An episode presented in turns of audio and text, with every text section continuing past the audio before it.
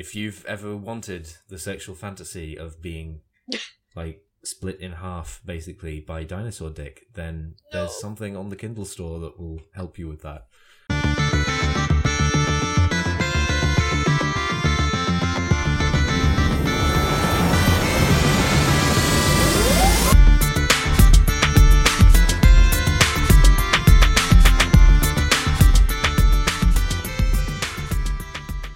Hello, everyone, and welcome to House of Bards. We are a podcast about role playing and game mastering and all that good stuff. Lots of tabletop goodness here. Um, I'm Beth, and I'm Alex. and today we're going to be discussing the sort of beginnings of world building, the the kind of not necessarily how to world build, but perhaps where to start and what have you. And yeah, This topic was provided by you in the comments of our YouTube. Last episode, we bemoaned yet again the fact that we run out of topics easily, and now we've set up a Google Doc and everything. It's very organized. yeah, and we've put all of this well all i say all mo- most most of the things that that you suggested some of them i didn't really understand or they were kind of crap sorry yeah. but- it just happened. but most of the yeah. things most of the things and given a very small number of you actually suggested a number of things uh, i think everybody has a topic in there now um Mhm. so this this is a suggested one and and it did it did occur uh, i think to beth first that we we did talk about this a little bit, didn't we, in, in episode one in the Getting Started podcast? we have discussed even aspects of this briefly. So we do have episodes specifically on entire topics of world building. We've got magic, we've got technology, um, but we do have it also on getting started. But it, Mm. it is a good place to um, Mm. kind of go from. And getting started is kind And- of shit anyway. It's like it was the first time that we did this. The audio quality Yeah. is really, really bad because Yeah, our equipment was not so good, and we're kind of just talking all over the shop because, of course, it's got to be an introduction to the podcast as well as like to the concept of world building, and we don't want it to be too DM heavy. Whereas this episode, I don't think we really care if it's too DM heavy. Yeah, It's kind of a mm-hmm. DM thing. I have yeah, I think there's some things we can talk about where it's like players can assist in world building, absolutely. No, yeah. but it's this is mainly a DM thing, I think. So I think the first thing is there are two types of world building. There is I want to GM a game with this system and I need to build a world, or I want to build a world because normally they provide one for you. yeah, it's like there are a number of very very good existing uh, D and D settings if you just want a space in which you can run something.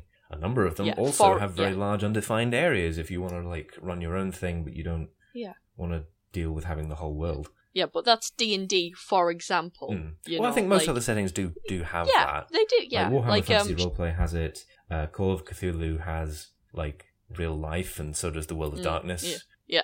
And Traveller has, I, I Traveller has like a specific setting. I think. yeah, that's Cyberpunk has its whole like not it's not Cyberpunk, though I imagine Cyberpunk does, but both Cyberpunk and Shadowrun do, of course. Oh, definitely. Although Shadowruns again is like th- Yeah, setting notes because obviously it's it's it's very it's changed a lot, but it, it's still Yeah. the real world. I think if you really don't want to deal with any of this, pick up a game that uses the real world. Most of them are science Yeah. fiction, but obviously the World of Darkness isn't. Mm, Um, yeah, so, you know you can you can do that, and then Yeah. you know your world building tools are like maps and Mm, yeah. like maybe even Google Street View.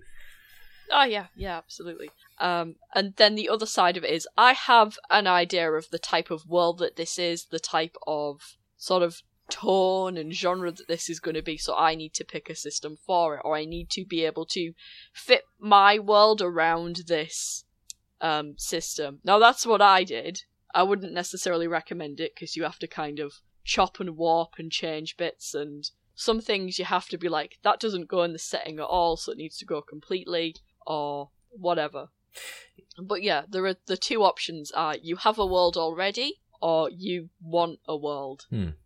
And then that's The fun thing is them. that in terms of those two, uh, you have a world already. That is Yeah. what Beth did with Two Earth, whereas Dawn Mhm. Somber is you wanted to make a world. Mm. Uh, and Dawn Somber has changed uh, over its development it's changed Mm. D and D systems for a start. Oh yeah, yeah.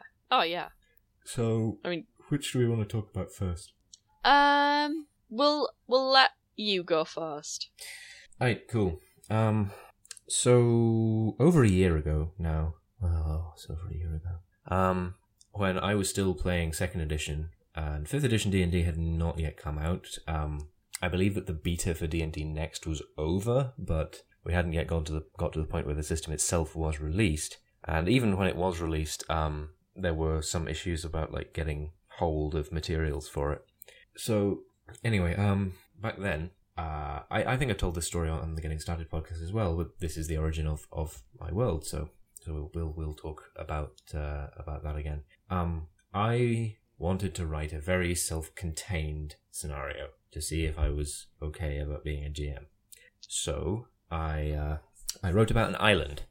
It was a very self-contained plot line, uh, and the box text, if you like, mentioned two other places other than the island. Because the idea was you arrived at the island, which wa- uh, later became the Isle of Bells, uh, and you were coming from somewhere and you were on your way to somewhere. And those places became the Kingdom of Varash and the Republic of Meslin. Because those were the obvious plot hooks once I decided, yeah, I do want to continue with this and expand this outwards um, to, like, start with. So I think that's a really good place to start, probably. Um, it doesn't have to be an island. Uh, I chose an island because it's obviously very secluded, but you could also have just maybe the middle of countryside because then all you have to do is describe the countryside and there's nobody really in the countryside because it's not like industrialized yet. To be honest, even now there's like areas in England which is not an non-densely populated country Mm. and certainly areas here in Northern Ireland where you definitely can just be like walking across fields and you see small signs of life, but there's no real like town or city nearby. Northern Ireland is very non-densely populated. I don't know if that's particularly relevant, but that's that's why I was more specific about that. Um, so yeah, I, I I started off with with one scenario set on that island, and then like every time I make a new scenario, or nearly every time I make a new scenario, I sort of expand the lore of the uh, of the setting. And there's a point I think when you've done three or four scenarios where if you've done it right, what you've written already starts to sort of knit itself together, and then you can come up with things like arc villains and like the lore of the setting itself and uh, stuff that you, you you want to be happening that will you know tie certain scenarios together. So I think once uh, uh, hmm, you want to talk about this way? I should mention um, Dawn Somber's development is tied very closely into Magic the Gathering.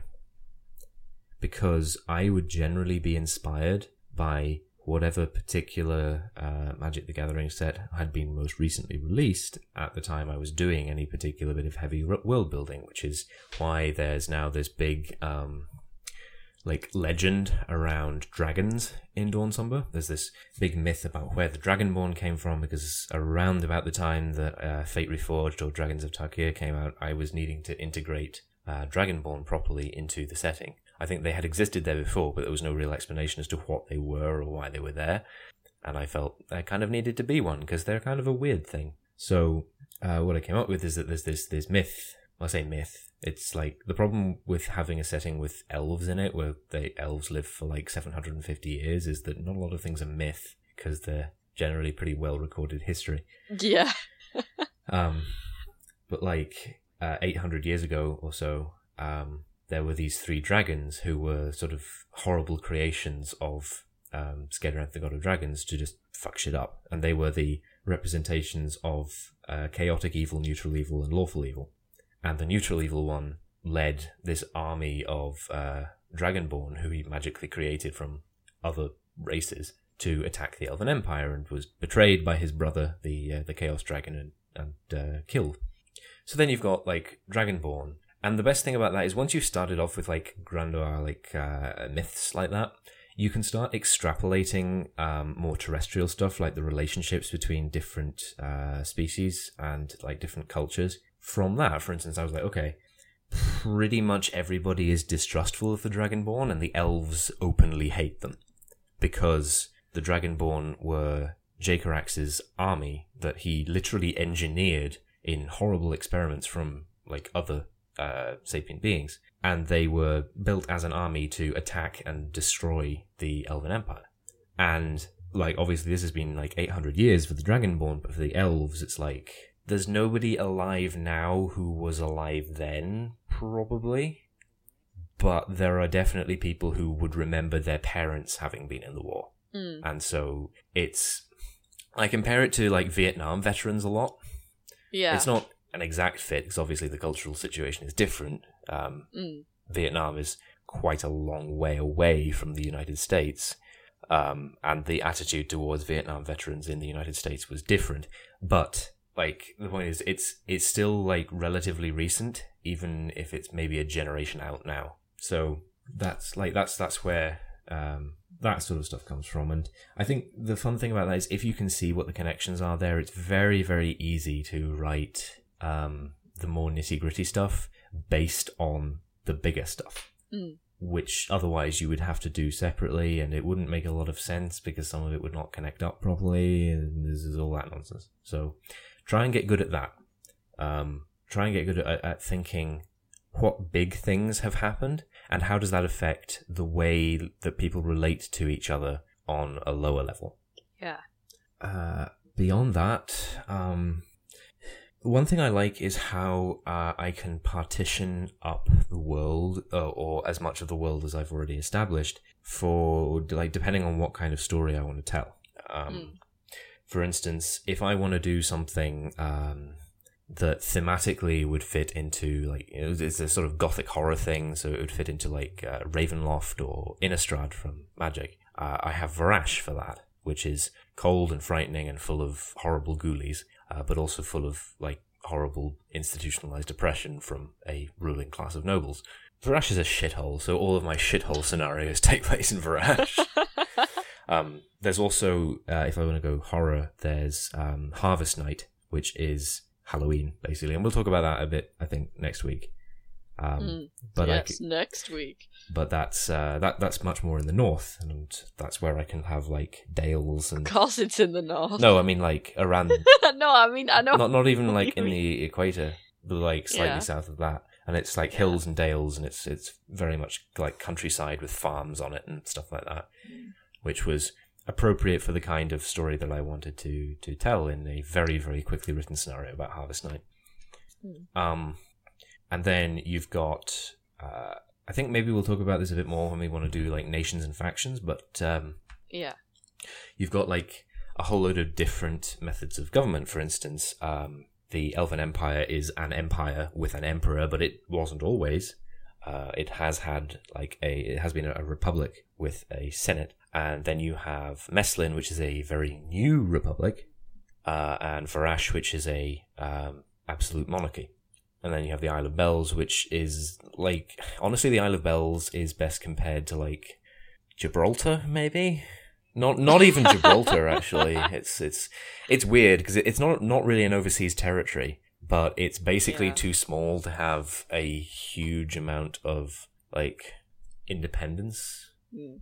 It's it's kind of Is it- weird. Like like run by um some manatees in a tank. Um, It's like, honestly probably run with like laws written on like balls and like they throw them out, and it's like okay, what are the manatees decreeing today? We're legalizing marijuana. Yeah. It's honestly probably like run by the Rangers, like run by Mm, run yeah, by the yeah, Rangers. yeah. Except explicitly, if you ask people who runs the it, it would be the Bell Planners Guild. Yeah. Um, and the Bell Planners Guild probably like pay for all the guards and stuff, but yeah. basically they never really say anything that isn't to do with the bells. So if you're not interested in the bells, then like most of the actual community building is done by the Rangers. or by the guard themselves, who probably Yeah. cooperate quite closely with the Rangers. Yeah. So I suppose you So, could have that the wait, Isle of so Bells is this is essentially a- an anarchist state. Yeah, I was gonna say that sounds like anarchism to me. J makes a lot more sense now. But it's So a that's, tiny, uh, tiny uh, nation with only two Yeah. settlements, one Yeah. of which is minuscule, and the other of which is like still wait, not even the size of Belfast. Mm. honestly probably just slightly larger than a village. Well, there you go. Um, the kind of thing you, you don't think about. And obviously, that's important for Dawn Somber's world building because so many of my um, scenarios are about toppling oppressive governments. They are, aren't they? Yeah. I try and like steer away from that, but honestly, like the two kind of plots that I seem to have are toppling an oppressive government or literally saving the world from some horrible like occurrence. Uh, Yeah. And currently, players are kind of too low level for that. yeah. Well, I say toppling an oppressive government, like um, the the scenario about the Elven Empire is not really about that, but an impressive government is involved and can be toppled during the progress. It's just not like the point of what you're supposed to be doing. Yeah. And um, there's also the uh, the Dwarf Lord Mountain scenario, but that's kind of different.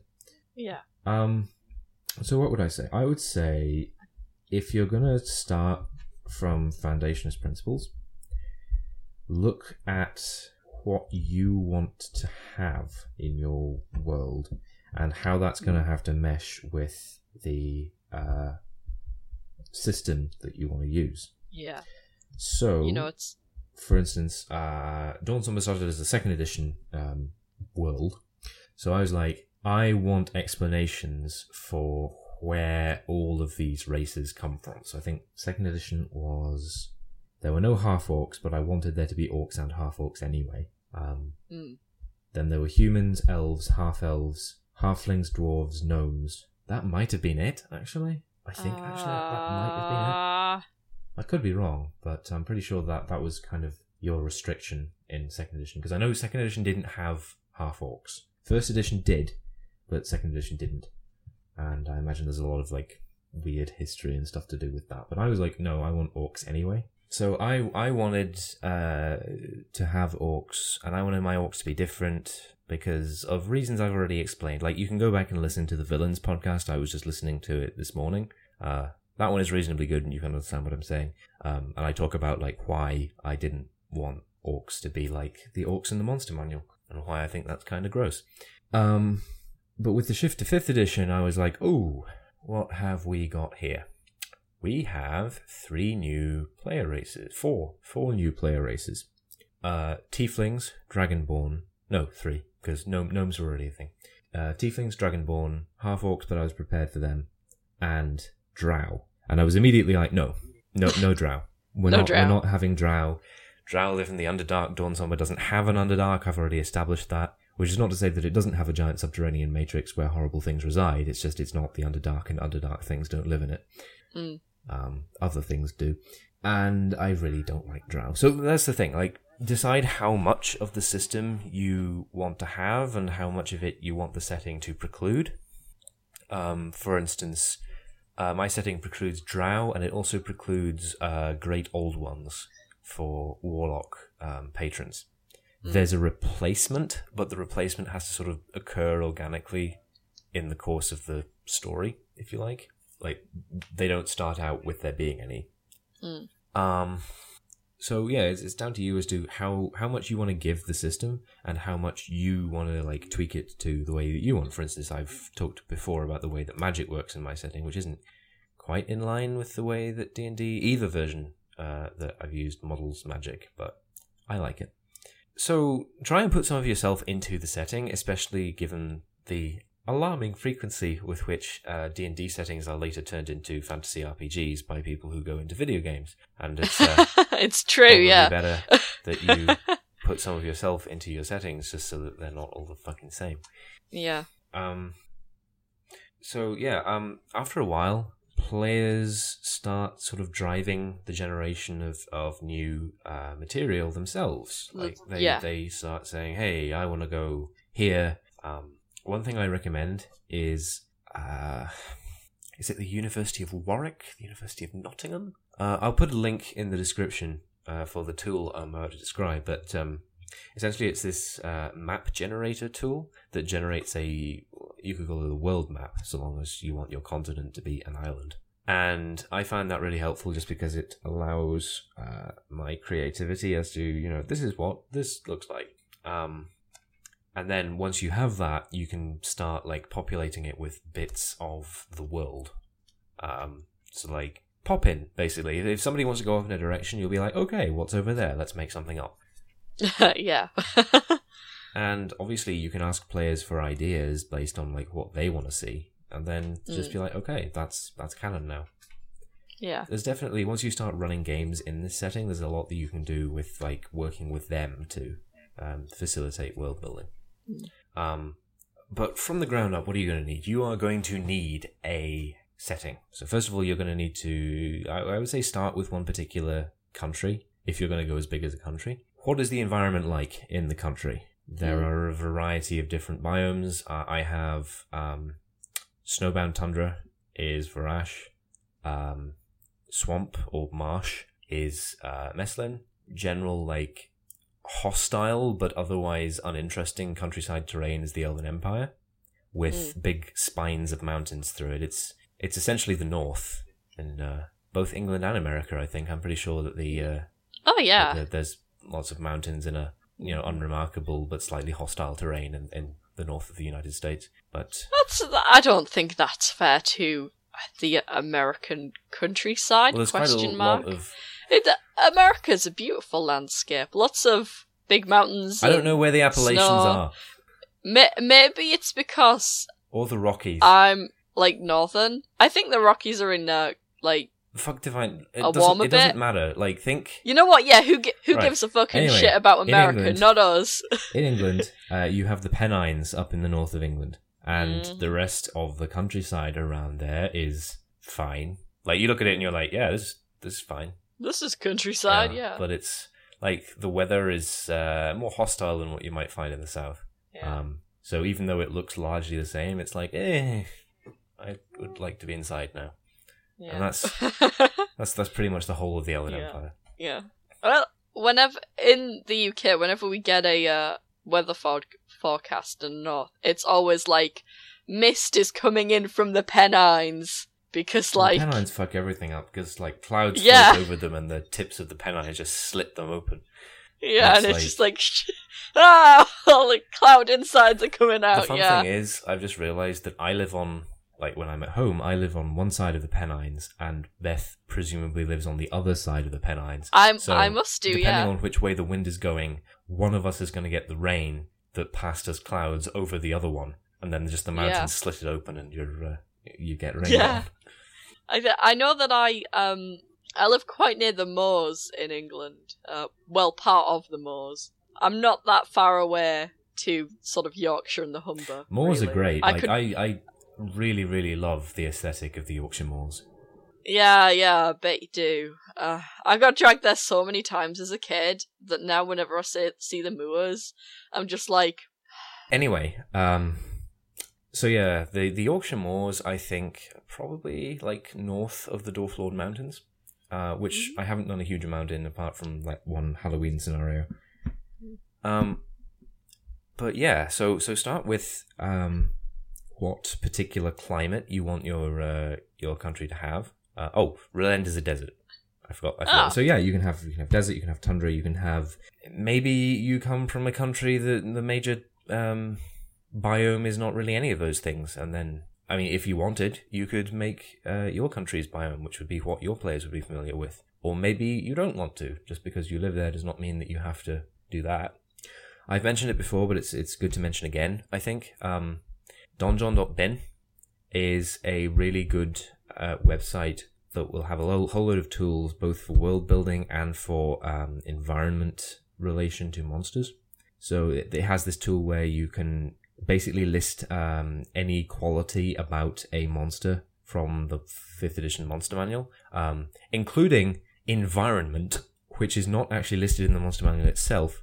You're kind of supposed to intuit it, and um, then it will show you all the monsters based on challenge rating or on uh, environment or whatever, Hmm. and uh, then you can populate your countryside appropriately. Uh, okay, so we've got our our uh, nation. Now we need some people to live in it. absolutely.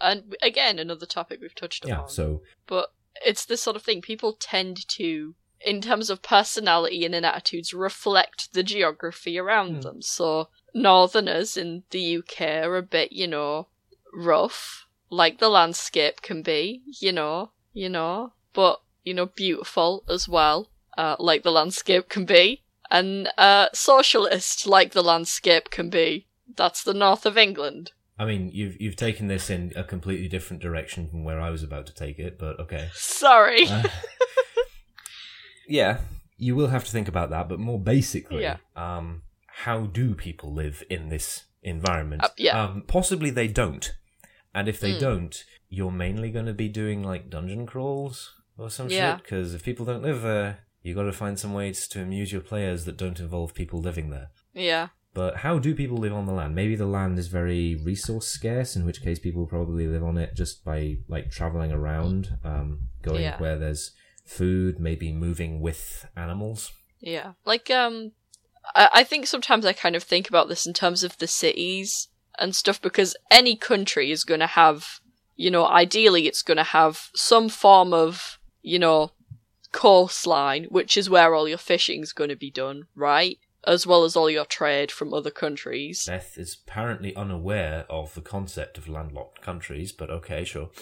Well, yeah, but yeah, okay, let's pretend that like well, yeah, but landlocked countries then have to bring in fish from you know somewhere, so roads or rails or something or rivers, which you can get fish from. Sure. It is very. I think it is difficult though when you live on an island, which is what England is a part of. It's an island with some other countries in it. It is difficult to think of countries that are landlocked. I know they exist, obviously. Ireland is That- also an island, and it's even smaller than Great Britain, Yeah. but I don't have any difficulty whatsoever thinking of landlocked countries, Beth. I think that's just you being weird. No, okay, fine. If you think that Beth is being weird and should probably just stop talking, uh, please write to uh, House of Bards. Points- that's all po- one word yeah. on Twitter and multiple words on Tumblr. Or uh, write in the comments, probably. yeah, we'll do it on a supplementary called Points of Bard. um, Please don't make me more make me make more supp- supplementaries. I still haven't considered like what I actually want the aesthetic for them to be, so they just sort of start. uh, yeah, but Uh, so yeah, you, Yeah. you yeah maybe they move around. Maybe there are like very obvious points where people would converge naturally, and those points will become settlements. Um, mm, maybe there's yeah, a river that's a major thoroughfare, or yeah. um, has anybody ever played Dwarf Fortress? If you've managed to not pick a terrible place for your fortress in Dwarf Fortress, you have a vague understanding at least of why people might settle in a particular place. Yeah. It's like when you play Civ, though, isn't it? You put your country where the best resources are, or you try and do that anywhere. And if you don't do that, you whine the entire game about the fact that you got a really shitty roll for placement. Yeah. Uh, yeah. or in Age of Empires 2, where you build palisade walls around all of the nearby resources, because otherwise, particularly if your uh, allies are computers, they will come and try and take them all.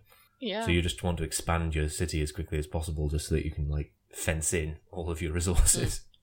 Yeah, but you know, generally people settle along rivers. That's why Cairo is a thing, right? It's along the River Nile. I mean, there are other places in Egypt, obviously. Well, yeah, but, But it's along like a- what particular. And the thing is, it will change quite drastically depending on what particular resource people wanted and what Mm. kind of basis they wanted it on. Some of the resources that people want, like, they live there because the resource can support them living there.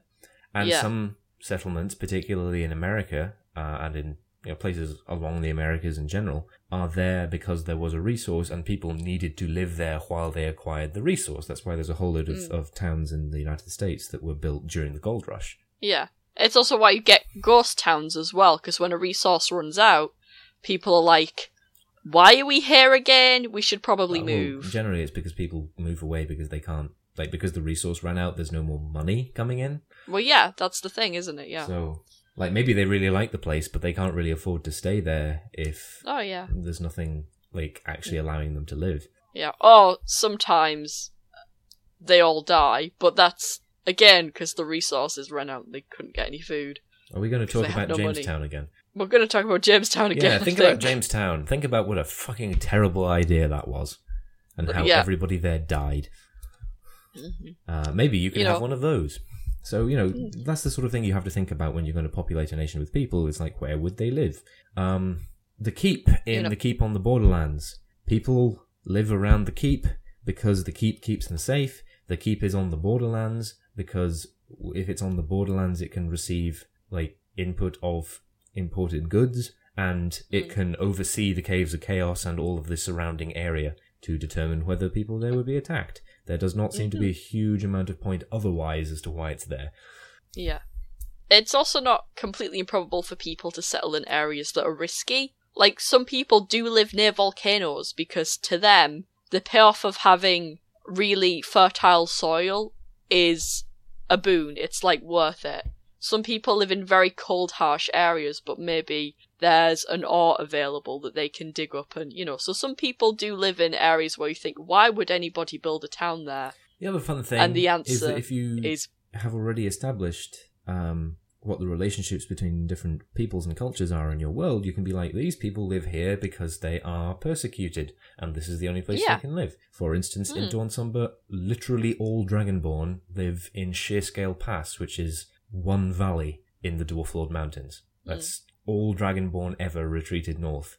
Like, you still find Dragonborn, like, individually elsewhere, but, like, that's where all of them live, and it's where they have to live Yeah. even though it's a terrible place to live, like very little can grow there, and animals are difficult to hunt, mm. but they have to live there, and it's shit. Yeah. Well, that's even in like a town, isn't it? Like there are places of towns that aren't so nice, Mm. but it's the only place you can afford. And then some fucking hipsters be- build a cereal cafe, and suddenly the rent goes up, and it's like, ah, now I have to move and find a shittier part of London because the landlord raised the rent. Yeah. Anyway, um, so then consider also once you have both of those things, what kind of problems do these people have that could be solved by the party? Mhm. Maybe they are a small village and they're being attacked by wandering monsters. Mhm. Maybe they require a particular resource which the party have to go and get. Maybe they require protection from bandits or something of the sort. Ooh. Maybe they require escort because they are a traveling people. That kind of thing. Think about that Mhm. because the conflict will drive the scenarios that you actually write until they Yeah. start just going of their own accord. Yeah. Think also about how your party is going to interact with law enforcement. Yes. Um, we should maybe do a podcast about so your party got arrested because that happens a lot in my games. Mm, it hasn't happened to you guys yet because of like you've got protection effectively, so it hasn't happened yet. Captain Lily- Lilyhammer But- doesn't give a shit. Yeah, it will one day. I'm sure of it. Someone's gonna break the law at some point in the wrong country in front of the wrong people. Well, my entire party on Tuesday just got arrested uh, for heresy, which is Wow, um, it is illegal to worship gods in the Elven Empire because that's Um, yeah, that's true. I think we talked about why in the uh, the gods and religion episode, and um, one of the party members is a cleric, and this was found out, and uh, all of the party members are now going to prison for uh, collusion Just for just for daring to associate, yeah, just for associating with a cleric. Wow. Also, one of them is a were crocodile now, but that's neither here nor there. Yeah. wow. So it really comes down to like once you have this world, um, the world is going to need a bit of lore, uh, a bit of Mm. mythology, I think. Um, I'm super into my law and mythology. yeah, so because the lore is going to drive, like I've said, a lot of current attitudes, and it's also going to drive stuff like um, maybe you want there to be epic artifacts in your world. yeah. Where do those come Oh. from? How are they made? Yeah, I, I think it's always one of those things to kind of consider, um, especially when you're kind of thinking of dungeons and stuff like that. What could have made a dungeon or dungeons in this world? You know, like, what civilization existed here before that left all this cool shit? And maybe there aren't any civilizations that existed Maybe, before in yeah. the world. Like I've seen that seems to be gaining traction quite a lot because it is a fairly common trope that there were you know, yeah, the hugely advanced people who disappeared.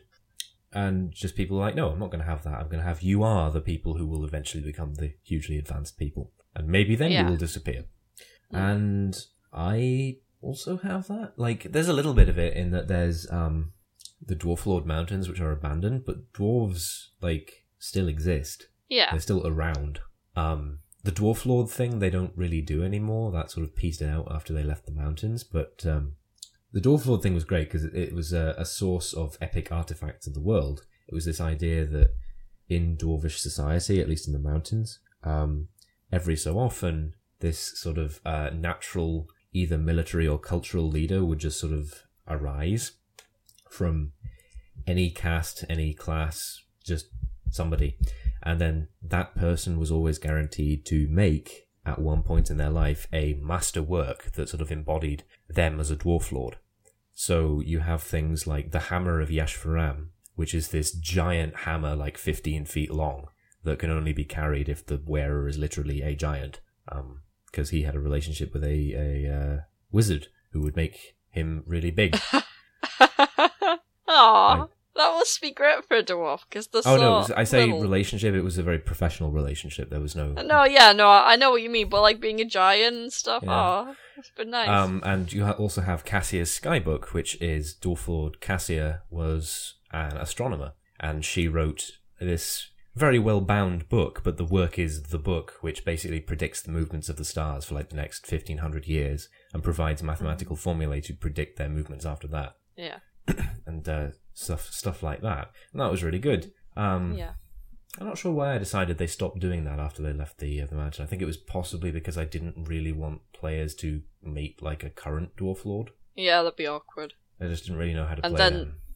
Yeah, and then like maybe they've went a bit like Doolally and you have to like fight them and the fight's really annoying and it goes on forever and like uh man, and you're just like, man, I should have saved my lyrium We're talking about fucking Dragon Age again. God damn it, Beth.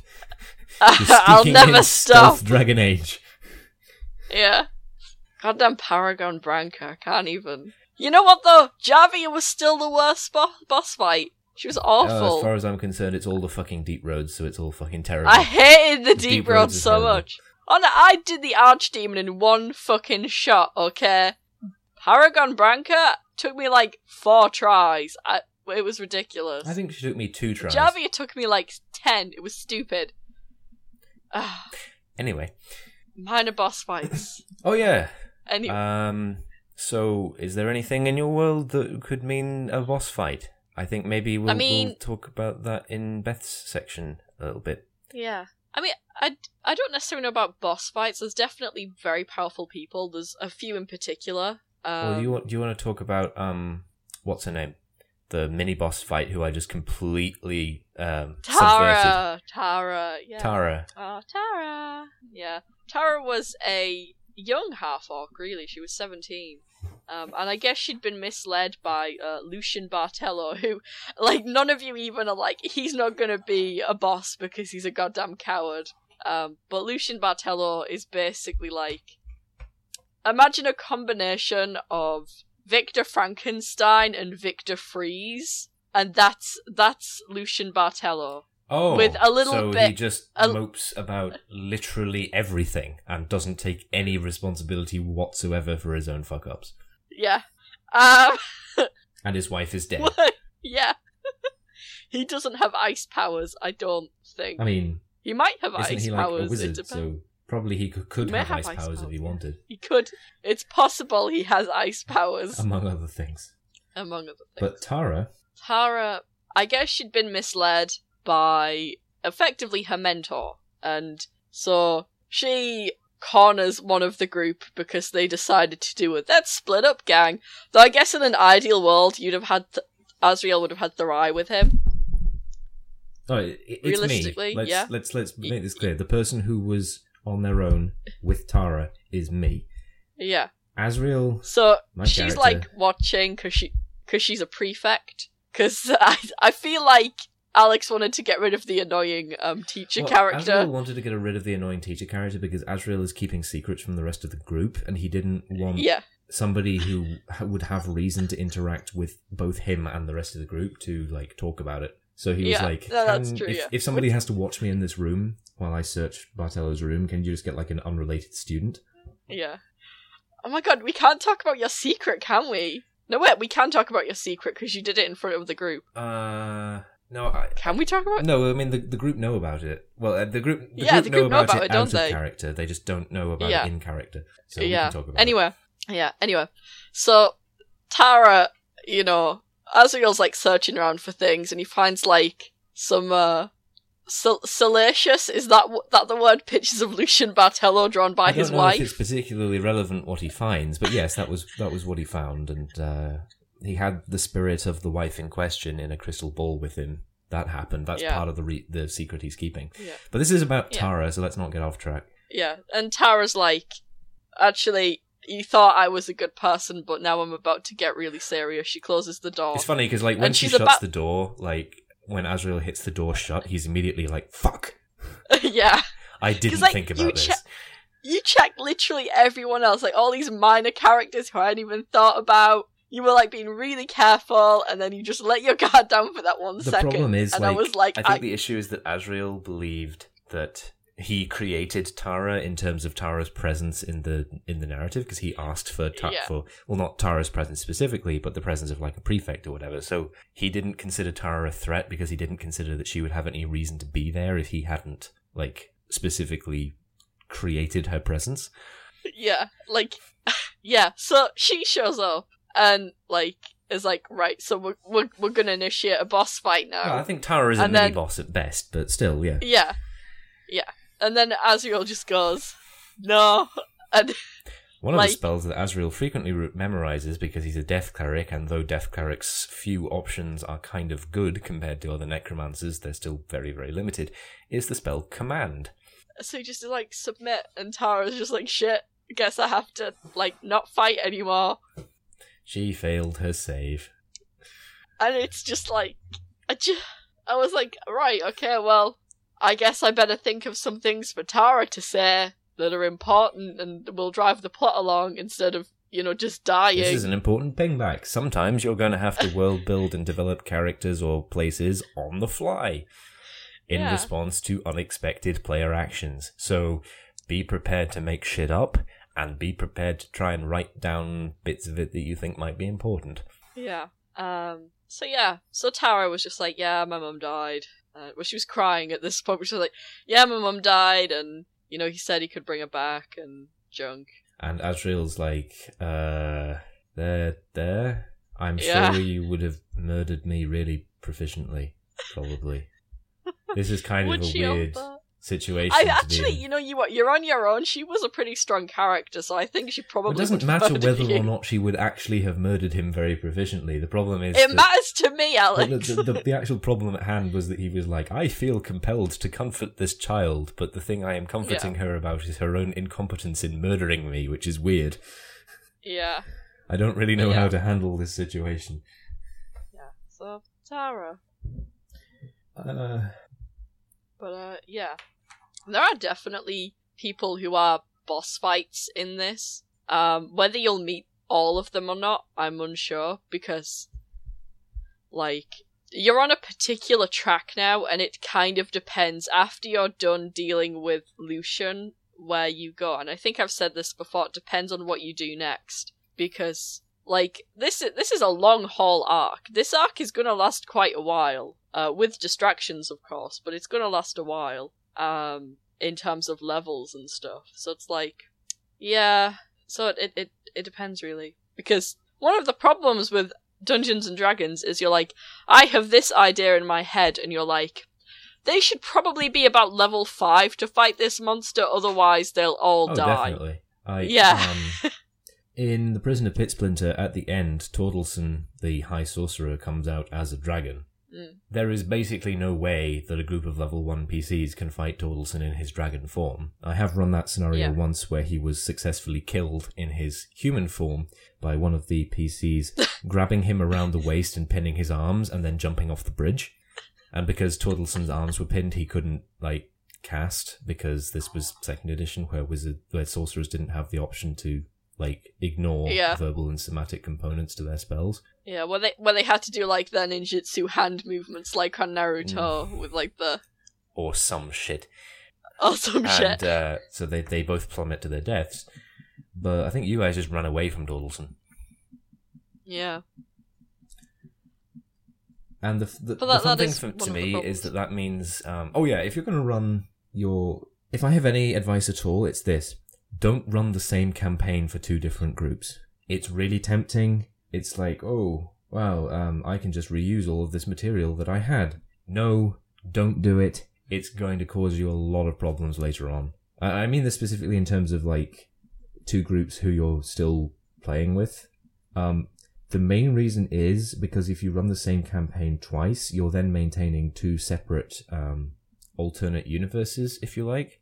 Uh, just as an example, um, because of what I, I said, the I tied the one shot that I ran the Prisoner Pit Splinter uh, as into the main continuity of the instance of my game uh, I run on Tuesdays. That means in that instance, uh, Grand Sorcerer Tordelson is dead. In the one that Beth plays in, Grand Sorcerer Tordelson is alive.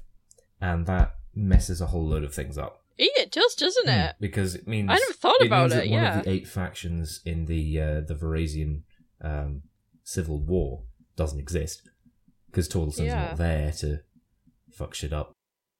Yeah. Dang.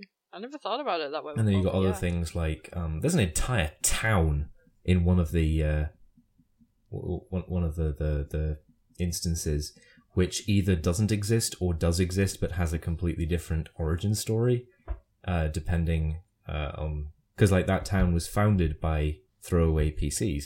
Hmm. Uh, whereas that town, I, I think it does exist. I, I think just for co- convenience's sake, I will say it does exist. But it will. It's called the town of three gods, and which gods that means depends on like your continuity. Hmm. Because in the original case, the three gods were the three gods that the three clerics. Because for for some reason, when that group did the uh, the cube, they were all clerics. Uh, decided to worship. Whereas it probably exists and it's still called that in the other instance, but like it's not. It's not those three gods. It's a different three gods. Yeah. It's very confusing. Yeah. Although, I, if you love like parallel universes and stuff like that, go ahead with that kind of a thing because I I love parallel universes. I feel that at Um, some point I'm gonna pull a like um, Crisis on Infinite Earths or some shit, and uh, yeah. just merge the two universes together. Oh 'Cause man. we run into like weird cases where it's like the PCs from one instance presumably do exist in the Yeah. other one because, for instance, um, something we can probably talk about in a minute is uh, Jay and all their siblings. Um, Yeah. Octavia, her dad, is the arresting officer in the arrest that has just been done on the Tuesday group. Like his whole job is patrolling the waters and stopping pirates and smuggling and all of that shit. So, despite being mainly a background character who serves as a reason for existence for another of uh, Jay's extended family, he also turns up in the other game, presumably still having that daughter, yeah. which means like, that Wanda exists, which means that Jay probably exists. yeah. It's it's all very Man. confusing. So, yeah, despite Crisis on in- Infinite Dawn do, do not do not run the same campaign for two s- simultaneous groups. Don't do it. Yeah. like write new stuff and set it like maybe you want to time skip the universe just so that like one group will be working in one era and one group will be working in another. And that would be kind of cool because then you could have one group like learn history about the actions of the other. But you're still going to run into some problems if things that you assumed as universal constants in one game turn out to not be so constant in the other game. Mm. like maybe your earlier group get really, really powerful and kill a god, and that god is still around in the other. Yeah. It, it, it's the kind of thing where Yeah. you, pretty soon you'd be working in time travel and all that shit. yeah. Don't do it. It's not worth it. Um, yeah. Unless you do think it's worth it, in which case, the fuck do we know?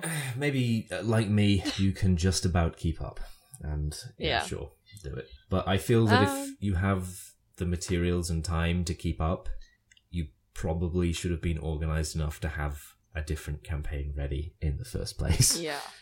Maybe your situation Um, changed like mine did, and that's why I am a massive hypocrite. Yeah. Um, I think in terms of now, I did it. I reverse engineered uh, Dungeons and Dragons World essentially, didn't I? Yeah. Two Earth existed Um, beforehand, didn't it? yeah, Two Earth is eventually I will finish writing the book. The book in its current format was originally very different because most of the groundwork, especially concerning the elves and um, thieves and the sort of thieves guild stuff, actually started out, and the nomads as well, actually, actually started off as um, this um, porn novel I was gonna write and put on um the Amazon Kindle store. Um, yeah, right. Death confirmed for 33. Um, what?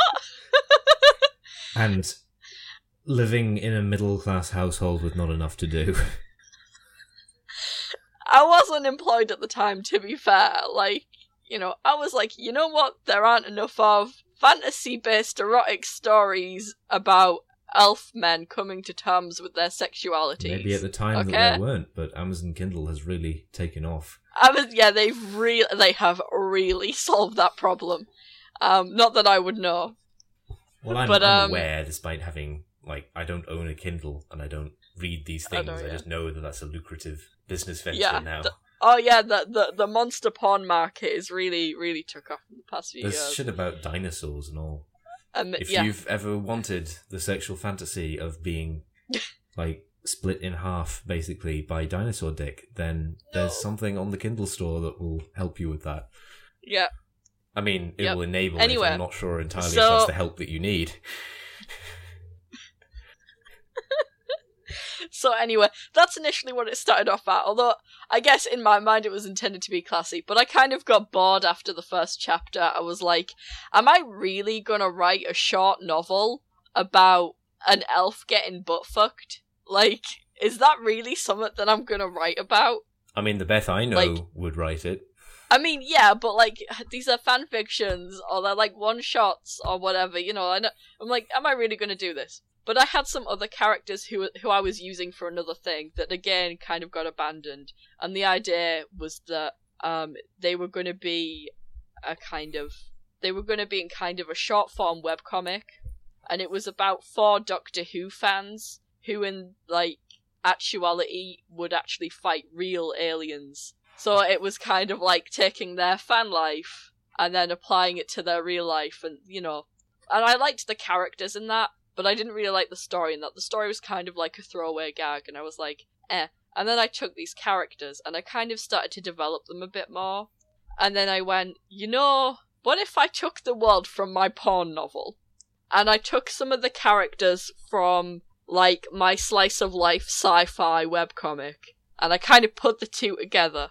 And then I kind of developed the world from there. I kind of went into their governments, their societies, um, and really what I focused on in a big way was like the myths and um, gods and um, folklore, because that's the kind of stuff I really like um, in other people's fantasy worlds. And also in our world, I spend a lot of time reading books on folklore and mythology and stuff. Um, cause, you know, it's what I like reading up on. So obviously I was like, if I'm gonna have the opportunity to do this for myself, I'm gonna really go for it. So I kinda did. So I was like, okay, new pantheon. Um, where do all you know my favorite mythological creatures live in relation to where they are? Why do sometimes creatures from this area of the world show up in this area of the world? Why is that? Um, and that kind of a thing. Um, and that was very fun for me. And then it was about kind of the kingdoms and the noble houses and the kind of societies in thereof and then kind of the fantasy kind of human analogues. And I think humans are by far the biggest race in Two Earth, and it's kind of like humans have always been there. Like, I know a lot of fantasy worlds like to have it, like, humans are kind of a new thing.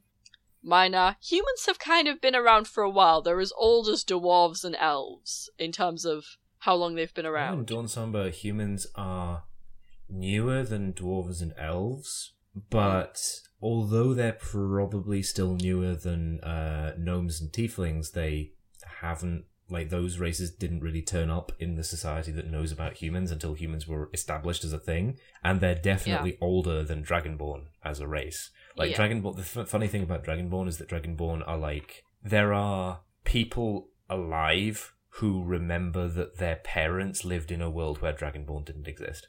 Yeah. And in fact, actually, in one of the instances, there is actually a person who remembers. Of course, there's vampires and shit who are just kind of immortal Yeah. and they Oh, remember. yeah. But there's also like, I did this weird thing um, during the uh, uh, Dwarf Lord Mountains scenario, where because the dungeon was a sealed thing and it was completely deserted, essentially what happened is that 600 years ago, um, the dwarves used magically turning people to stone as a form of imprisonment, and a Mm. whole load of new characters who needed to come in because it was kind of a meat grinder that scenario um, came in uh, and were arrested and were turned to stone, and then they had like 10 day sentences or whatever. But during that time, the entire civilization collapsed, and so they wake up 600 years later to a group of chumps holding the uh, the reverser wand. They're Yeah. just like, you've been turned to stone for 600 years. And uh, th- this is I- 600 years later. And it was fun because I was like, which one of these is going to become Steve Rogers? And which one is going to become Javik? and I, uh, it was answered. De- definitely the Javik. And the Javik is an elf. In my cycle. Javik is an elf who does remember when Dragonborn. Yeah, he remembers. He remembers the war. So he remembers Yeah. when he was a kid, Dragonborn didn't exist, Yeah. Um. and he's really racist as well. Yeah. and he's also like really Man. a downer on the Third Empire because he lived in the Yeah. Second Empire, and he thinks well, having a republic is better, having an emperor is shit. So Yeah, he tries to murder the emperor. I I think you know, man. I'm just sort of remembering how much I love Javik now. I'm really sad that he's a DLC character, so people may not have witnessed Javik. I really like Javik as well. Man. Javik's great. In my cycle, oh man, it's like, oh man, it's Grandpa Prothean here. What kind of racist shit's gonna, what what kind of racist shit you gonna say about Salarians, Asari, or anyone else today? And it's just like, in my cycle, you used to eat flies. Or in my cycle, you were all fucking idiots. Mm. And you're still fucking idiots like now. Not much has changed Hanar, then. and the Hanar is like, "Oh my god, a real Prothean," and he's like, "We didn't honestly even think about uplifting you. As far as I know, that was a mistake, like a sort of side effect of us doing something that we were doing while completely ignoring you." Oh man. But yeah, I, I love that this Ah. elf just comes out as Javik, and that he's he's just really annoyed with everything he finds. Yeah, in my cycle. In my republic. in my in my empire. in my empire. Great, I love it. It does actually weirdly that does actually remind me of like the actual like the first time that Steve Rogers got woken up in comics, Mm. right? They just defrosted him with hair dryers. And Are he like you woke up on the serious? pl- and he like woke up on the plane and it was like, Hi Cap, you've been asleep for twenty years, are you okay? And he was like, What the fuck? I'm not I I'm pretty sure they woke him up with hair dryers. I'll have to find the panel, but yeah. So was this in the sixties? This would have been yeah, the sixties, maybe the seventies. No, I'm pretty sure it was the sixties. Hmm. So yeah, you'd have been asleep for about. I like how like years. the longer it goes on, the more traumatic Captain America's defrosting becomes. I'd really like it in ten years' time when they inevitably like have to redo his um waking up storyline again. Because every ten years, really, they need to update the characters to keep them like relevant. Like I think Tony Stark was born in the eighties at the minute. So in the next ten years, he'll be a nineties Oh, no. kid and start making Pokemon references. I know, right? Iron Man will become Um, the memes. Yeah, and the war he will have been, um, you know, traumatized and done his character development and will be the Iraq War probably. Hmm. So yeah, have fun with that. I'm pretty sure it's still the Iraq War at the minute. Actually, it's just it'll be later on in the Iraq War because that's how long Iraq, that thing it? went on. At the moment. Yeah, I think I think it's Iraq. No, it's Afghanistan at the minute actually. Hmm. Um, I like how um, John Watson went full circle on that. Like original Doctor John Watson and Sherlock Holmes is injured in Afghanistan when Yeah. the British Empire was fighting in Afghanistan, and then like Sherlock John Watson is in the war in Afghanistan and gets injured in that. yeah. I mean, it probably I- wasn't worth having fighting in Afghanistan just for that neat little bit of, of cycle. But while while that's happening, sure. Yeah. Um. God, what a. Anyway, so I, I would really like it in like ten years' time when they redo Captain America's origin story, if like he was defrosted with the hairdryer. Although in ten years' time they'll probably just be able to like three D print something to like get him out of that situation, right? Like a, a three like they three D print a hairdryer and defrost him that way. Mm. that's what'll happen in ten years' time when they redo Captain America's defrosting. Are you suggesting that in 2025 people just like 3D print anything that they need and like don't use anything more than once? Because I feel hair dryers will still exist. I feel like that's something that's definitely gonna happen because, like, if you're like, man, I've lost the TV remote, I know I'll just 3D print a new one, right? It's Not how 3D printing will work in the future. It it is totally how 3D printing will work in the But future. you do know that you Alex. just you can't just 3D print things out of thin air. You need like the actual materials, and like maybe in the future people will just be able to use like any kind of matter, so they can use like rubbish broken down into atoms. But that's not going to happen in ten years.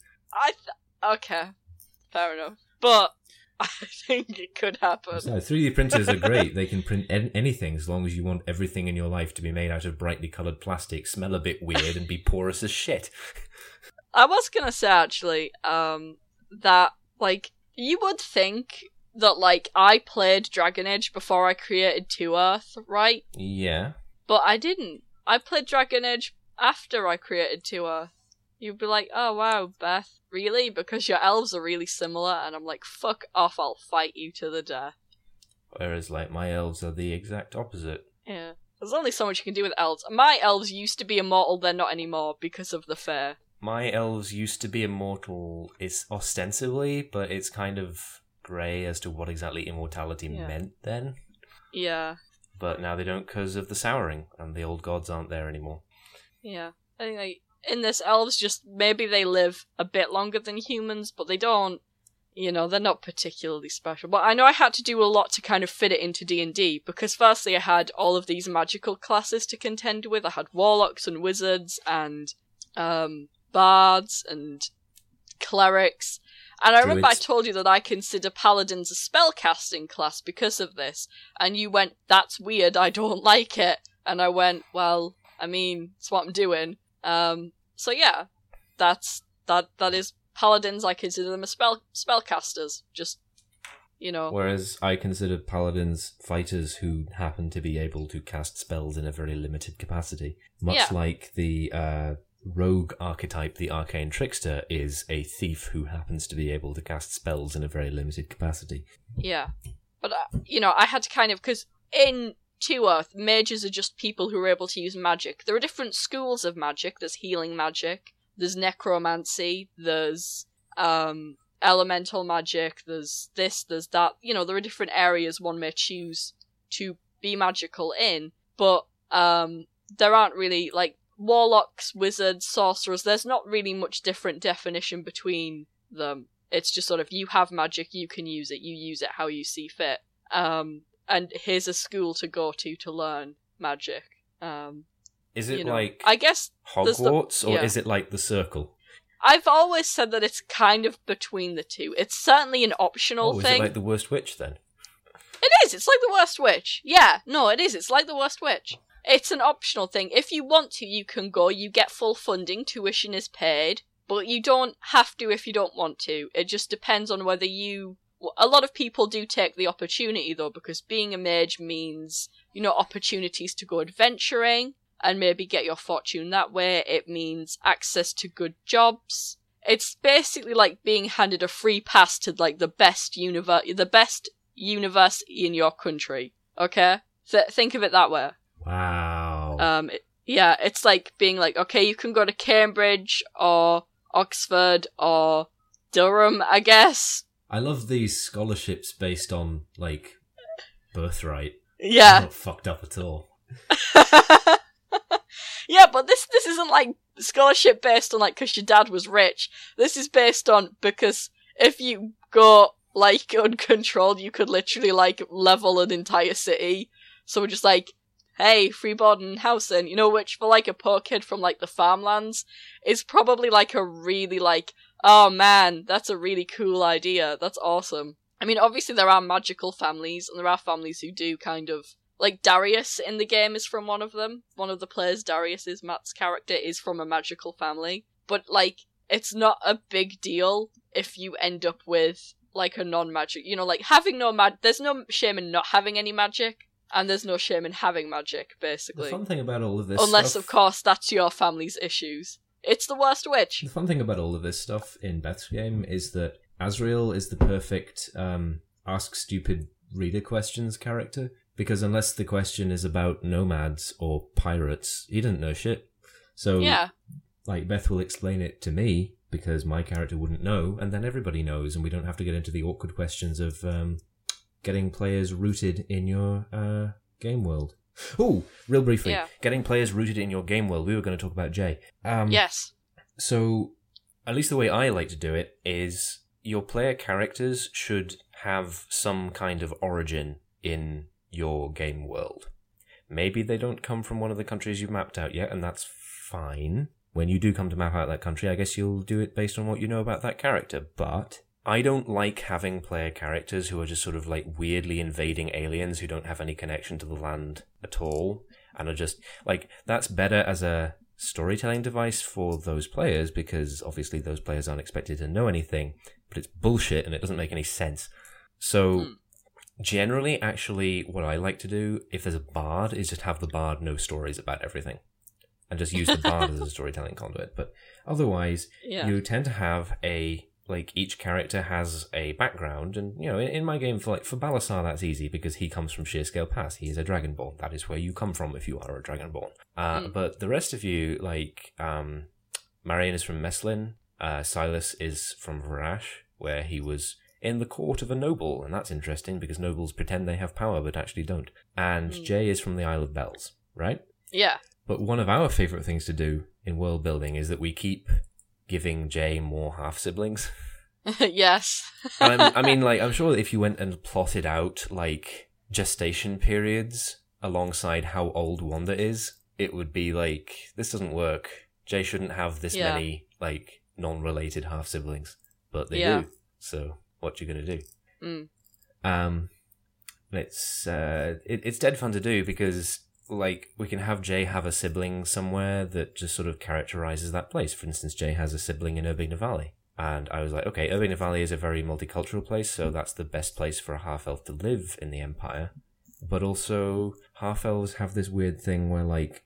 In the Empire, you're not a citizen automatically, but if your elvish parent was an elven citizen, you can basically petition the uh, the government to give you citizenship, and you can't pass that on to your children because your children won't be elves, but you can like live as a half elf, and that would be fine.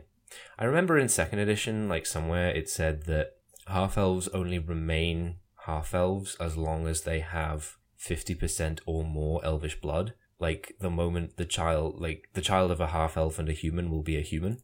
Mm. But then it never really explained whether you could breed back to elves by like constantly having progressively more elvish half elves just constantly mate with elves, or if you would always be very slightly off. Yeah, I, I think you'd probably always just be. Well, it's it's like when you are, uh, perhaps you know your parent was one race and another parent was another race, and maybe you marry. You know, like you would know you would always have the genes of. You would, but would they like present? Because there's a whole load of people um, in, say, America who can trace lineage back to um, indigenous peoples, but they themselves But are white I- and they don't I- have any cultural connection, and that they don't have any like visible racial connection either. I I mean, I think you'd probably be able to tell, perhaps on like a a very subtle scale, maybe if that makes sense. Like you might be able to tell, like someone who was an expert might be able to, like an expert in genetics might be able to tell if that makes sense. Elvish genetic experts, Right. Amazing. Yeah. yes, Elvish genetic experts. But anyway, that's neither here Um, nor there, and especially since I don't believe that's yeah. a rule in fifth edition. I'm not actually sure if Yeah. half elves can even have children, so that might not be the, the pro- be a problem. I would think they could. I I've been sort of like if I mean I know I know in Two Earth that humans and elves can't make babies. That's a thing that definitely can't happen. Like so half elves can't exist. I've decided half elves Ha- can't exist. half elves exist. and gnomes Um, are your off the table um, races, right? well, that that would would um, wood elves and drow el drow as well. Although you Alright. can use wood elves on a technicality, so I do allow wood elves now because I had a thought about it. But drow, gnomes, and um, half elves. See, in my Um, case, I'm like, you can be a high elf or a wood elf, but that's like a genetic distinction that changes your um, preoccupation for like particular skills and stuff. It doesn't actually Yeah. display physically all elves look like they have the same amount of, of racial diversity diversity as humans, but they're all elves. Yeah, I think the the difference being would be um in Two Earth, wood elves are a bit more hu- humany, if that makes sense, to an extent. At least the way humans live, they're a bit more like them. But humans in Two Earth are very like they enjoy nature and the outdoors and hunting and stuff like that, and that's what wood elves are into. Um, so hi- high elves kind of consider wood elves a bit primitive in that aspect. They're like, why aren't you in your gilded golden cities with your long luxurious hair and your velvet clothes? Velvet? That would be heavy. Satin clothes. Um, you know, why are you rolling around in the mud, you dirty little shit face? And they're like, mud's fun, innit, right? Basically, basically, wood elves are Sera from Dragon Age and high elves are Solas from Dragon Wow. Age. The thing I like is um in fifth edition they went to great pains to try and make humans interesting or like make humans good rather. Like Yeah. humans get a really really good bonus, a pair of bonuses actually. You you can either take a feat and buff Yeah. two of your um stats or you buff all of your stats by one. And which one is better to Yeah. take will depend on how you rolled and assigned your stats at the beginning. Because it's Mm. more important to get your stats over a stat threshold than it is just to buff them. But in most cases, the universal stat buff is really, really good. And so I kind of wanted to make humans kind of uh, vaguely mysterious. In the yeah. in Dawn Somber, uh, Dragonborn were created by Jakarax. Elves were created by the old gods, and half elves came from them and humans. Uh, Mhm. Gnomes are were probably created, or, or at least like tended as a people by the uh, the, the seven um, god kings of Relend. Tieflings had some kind of demonic lineage, uh, which is how they split off. Halflings came uh, out of the, the countryside and out of the holes in, in, in the north. Orcs were created by the goddess Plysia in the far south in Varash, just in a glade somewhere. Very, very Hmm. early on. But fucking humans, man. Where did humans come from? Why are there all these Hum- humans here? Yeah. What the, what the hell? Humans, how do How they the, work? the Yeah. humans are the like the mysterious species, and like nobody knows how they work or where they came from. But there's a fuck ton of them Yeah. here, and maybe that will be answered at some point. But I kind of like having Yeah. humans just be like humans are just here, and we have to deal with them. somehow. Yeah, I think in my like, uh, so the fair created the elves first, and the elves were glorious and beautiful and resplendent. Um, and they lived forever, and they were beautiful, and their language was beautiful, and their culture was beautiful. And then one day the fair just were like, nah. So like, we're going now. So you guys just deal with this on your own. Um, enjoy living for like a hundred plus years and aging. That's gonna be fun for you guys. And the elves were like, shit, wait, what? So that's a thing that happened. In between that time, dwarves kind of popped up from the mountains and they started building things and crafting things. Like, dwarves are the artificers in Two Earth. That's why gnomes don't exist. There's not really a place for gnomes, according to 5th edition. I was like, well, gnomes are just shorter dwarves then, so what's the point? See, I Um, actually so like dwar- very deliberately made that so that dwarves are artificers, but dwarves are like magical. And Yeah, the, the way I did it was that dwarves are like heavy into aesthetic artifice and they will use uh, magic to fix everything. Whereas gnomes, Yeah. like obviously it depends on which uh, god king, if you live in Relend, that you worship. But gnomes tend to try and marry magic and uh, technology together, and they take a much more like engineering focused view of it. Mm. Whereas dwarves just like mining and they like making pretty things like big Yeah. arches and doorways and shit. yeah. But they are very similar, like- yeah. Yeah. D- dwarves in Two Earth, they're very secretive. And they all live in this one big mountain that's, um, kind of in the middle of, like, the, like, central human kingdom. And that's where all the dwarves live. There are no more dwarves except in that one specific mountain. And they all live inside there underground.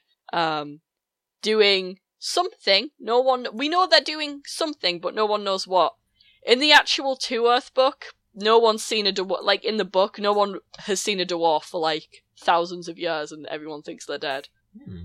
But like, I didn't want that to be that way for the game. So occasionally, a dwarf will pop out, and maybe they're on some kind of life quest or whatever, or they're just sort of seeing the world for the first time, and you know they've they've gotten like leave to kind of leave the mountain. But they're very secretive dwarves, and you don't see a lot of them. They're uncommon. Oh wow, that means there's Um, like three of them in a pack. yeah. Um, It's funny because I'm pretty sure Beth didn't get that joke. no, I got it. It was a Magic the Gathering joke, right? See, if you're going to talk about comics like all the way through the fucking podcast, I'm going to kick it up with the Magic the Gathering jokes. I know, I know, I know. I'm have to cut all this out, and probably the whole like Marvel expanded universe thing is going to be like a supplementary and all. it is. It's going to be supplementary. Anyway, Maybe if we want to wrap it up a bit, because we're getting up to an hour and forty minutes now, and I need to edit I this. know, but uh, you know, you're talking. I'm talking about my universe. Yeah, I know, I know, I know. Go love on, talking about- Okay, halflings are kind of. I don't really know how ex- because like halflings don't exist in the books. I've just decided they exist, but I don't know why they're there. But they exist, and maybe I think a lot like tieflings, they might be an offshoot from humans for whatever different reason. You know, they've kind of evolved separately, but they are humany enough to be considered human-like, if that makes sense. But I basically I don't fucking know why halflings are there. I just I like halflings enough that I've included them. So yeah, sorry gnomes. Um, whereas tieflings are humans who have some kind of fairness in them and are like changelings. You know, you have a baby, and then after a while, you notice this baby's a bit funny, and slowly it turns into a tiefling baby. Um, over a period of time, it tieflingifies. Um, and that's kind of considered horrendous and bad, and you don't want to have a tiefling as a child. So a lot of cultures don't like tieflings and send them off to go live somewhere or leave them in the mountains to die. Um, so I guess it's always fun playing a tiefling in uh, Two Earth because you get an inherently tragic backstory tacked on, and also you're scary all the time. I don't know what it's like to play a tiefling in Dawn Somber because nobody ever has done, and there's been like one tiefling who has ever turned up, Yeah. and he died. I, Yeah, man, poor justice. Anyway, and then you've got what have you, orcs and half orcs. Like orcs and half orcs are kind of considered the same side of the different coin, really. Like if you have a half orc, like everyone kind of considers them to be an orc, like like culturally speaking. So there's really no distinction between an orc and a half orc in that term, but they have been around for a long time, but they're newer than humans, but they're not that new. Um, and they kind of they they some of them live tribally in like mountains and forests and stuff, but the urban orcs are all business owners basically. Like if you have a barkeep in Two Earth, they're probably in they're probably an orc or a half orc, or it's probably run by a half orc orc family because that's that's just what they do. Booze. Yeah, they they like to, you know, they're blacksmiths, they're innkeepers, they run hotels. There's one that runs a specifically orc gay bar in um Celeste, where yeah, you you you have to. Are there like, that's, orc that's a- twinks? I think I asked this question before, but now I'm asking it on the podcast where everyone can hear.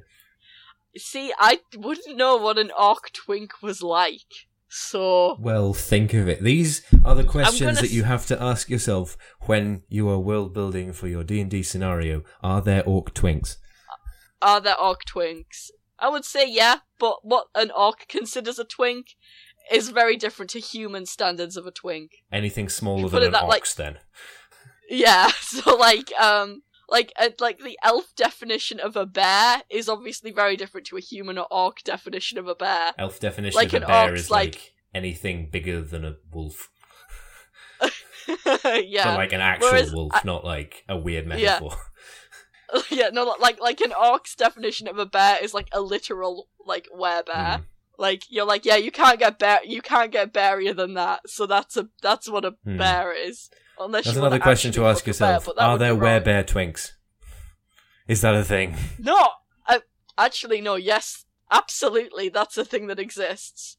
Because Right? Because you're like twink by night, bear by day. What? No, sorry, twink by day, bear I have by no night. idea if this is staying in the podcast. It probably will. Yeah, yeah. but yeah, and then what's the last? I know I'm missing a race. Dragonborn. So then you've got Dragonborn, and Dragonborn exist, and Dragonborn can actually breed with orcs and make like Horrifying babies. Orcborn, Dragon Orc.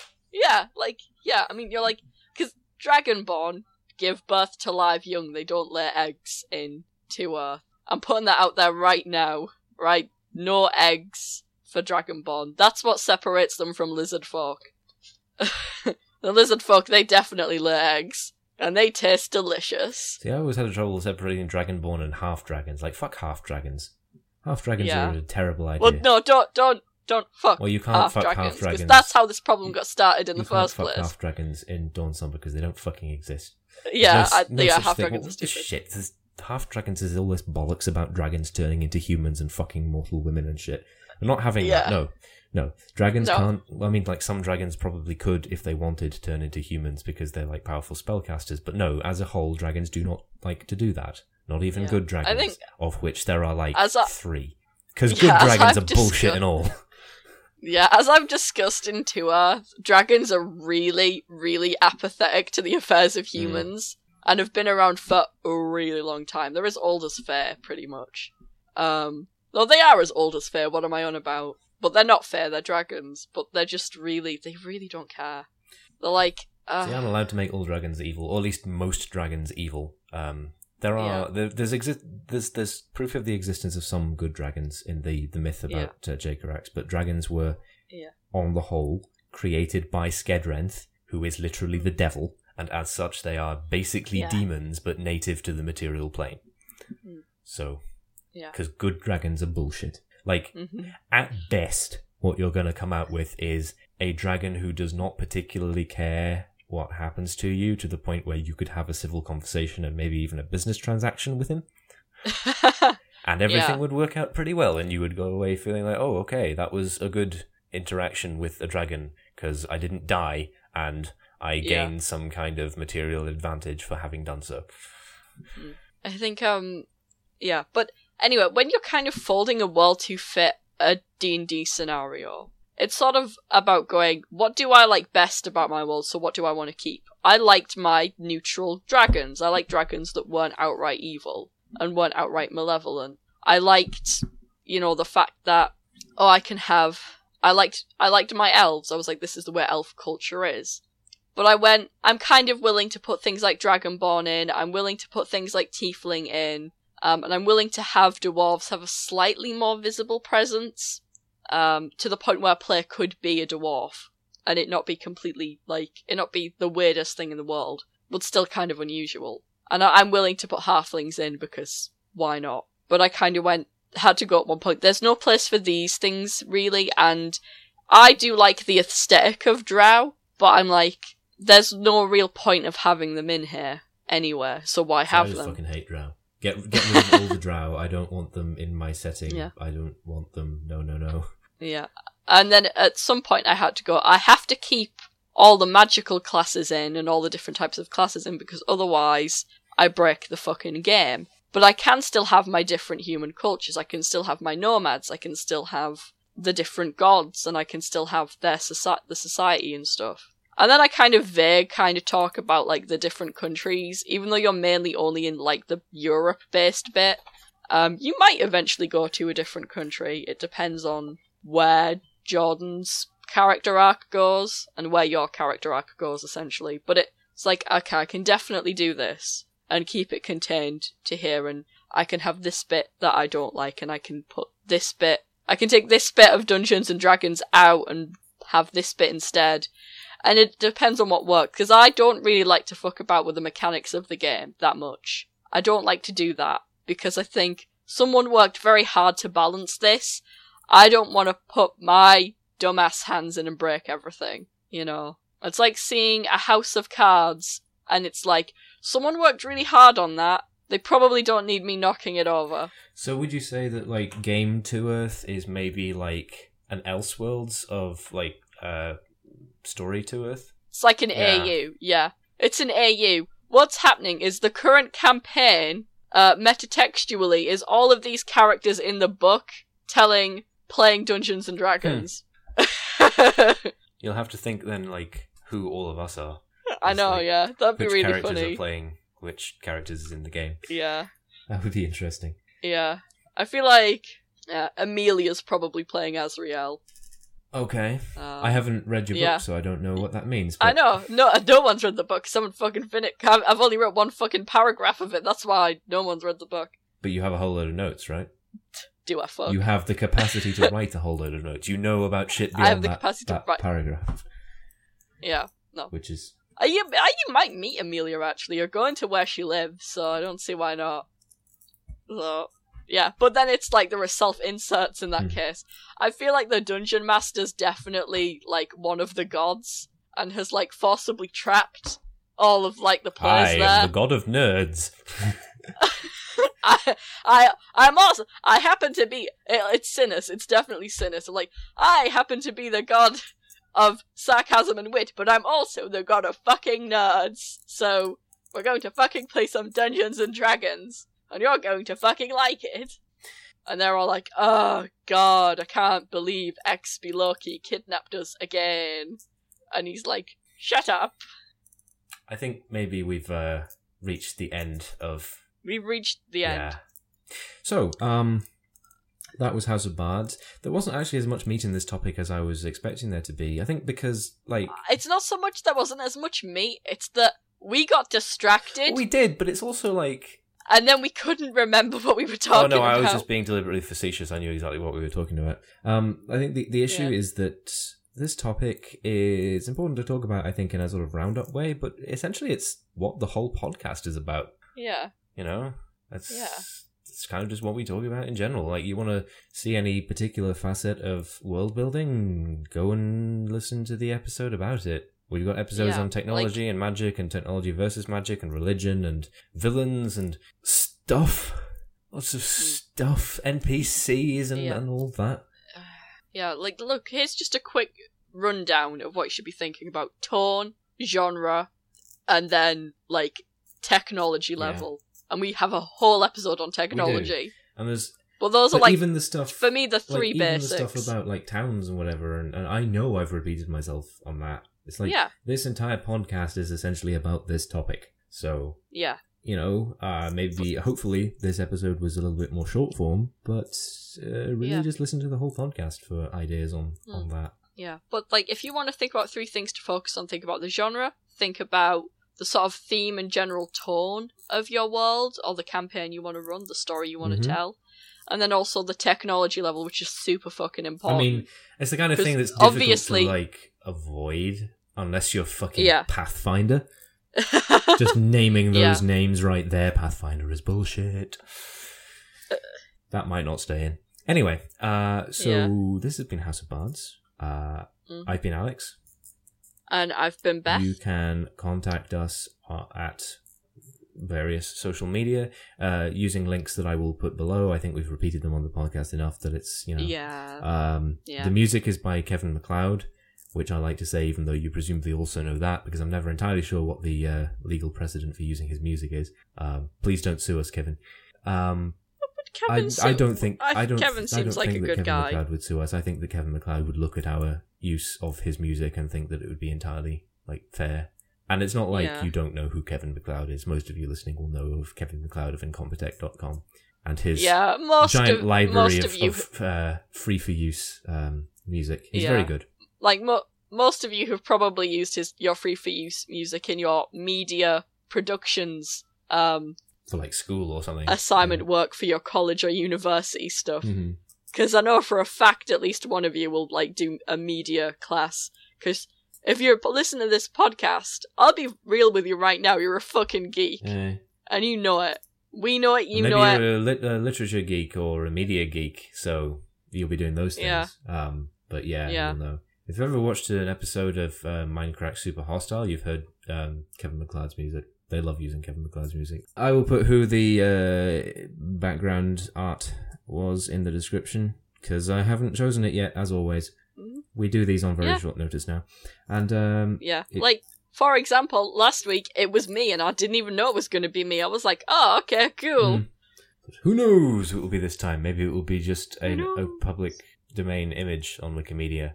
Maybe Yeah. I will ask uh, Carmen for something again. Who Yeah. knows? Anyway, Who um, knows? if you want to get in contact with us, you can post a comment below the video, or you can use the hashtag House of Bards. That's all one word on Twitter. That is three words on Tumblr and anywhere else that will support like spaces and hashtags. Um, beyond that, I think that's us. So we will see you next week. And next week, join us for a very spooky episode. Oh yeah, that's happening. Ah. The Halloween episode is next week.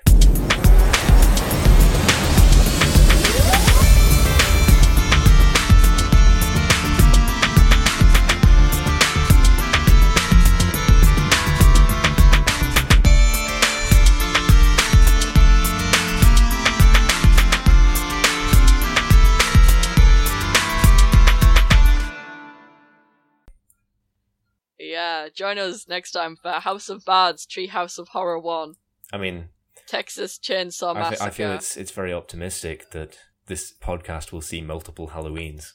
I it's mean, possible. At least Pos- two. an- look, anything's possible. Jeremy Corbyn won the Labour lead. yeah, but I already explained on the podcast Anything's why that happened. Yeah, that yeah, that wasn't a Not surprise. really. No. Bernie Sanders could be the next president. Oh, that that's a fucking Less, surprise. less that's likely, actually, that's but actually still shocking. possible. It's still possible. You're right. I need to think of something impossible. Donald Trump could be the next president of the United think States. that's, now that's that very, also very unlikely, but still unnervingly possible. I feel that's that's unlike. I think that I think that's uh more unlikely than us lasting a year, right? I hope so. Did Did I phrase that correctly? Yeah. Look, if Donald Trump becomes president, that's it. This show's doomed. Okay. Yeah, D- Donald Trump himself will actually like enforce. I mean, he'll ensure nothing e- ever ever good happens ever Yeah. again. He'll so just it's make like, the, the UK government shut us down. yeah, like we know. Like, come on, let's face it for a fact. As soon as he, like, you know how like Nostradamus predicted that like there was like going to be a third guy that ended the world.